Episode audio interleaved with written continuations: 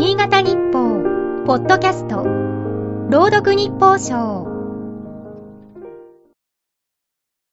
8月20日、作家の渡辺淳一さんのエッセイ、鈍感力がベストセラーになったのは2007年のことだ。タイトルは流行語にもなった。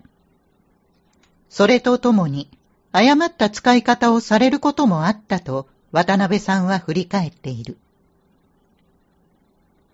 人生の真空や失敗に過敏にならず、再び立ち上がるしたたかな力を渡辺さんは鈍感力と呼んだ。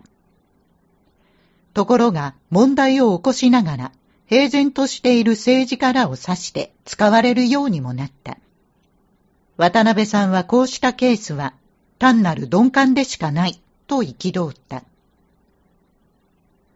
思わずこの人のことも鈍感力があると間違った使い方をしそうになる。アメリカの大統領経験者として4度目の起訴をされたトランプ氏だ。今回は2020年大統領選の敗北を覆そうと票の集計に介入したとして罪に問われた。24年大統領選で帰り咲きを狙うトランプ氏は、例によって検察を批判し、選挙妨害だと主張した。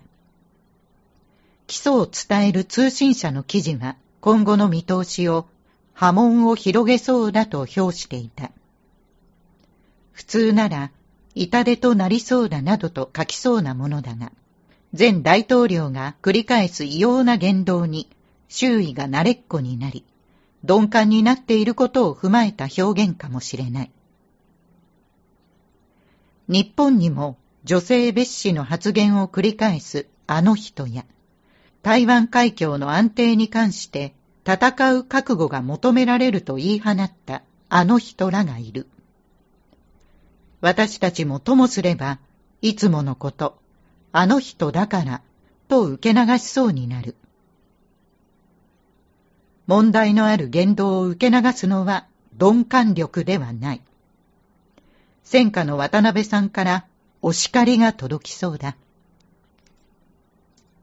今日の日報賞は FM 雪国の山崎が朗読いたしました。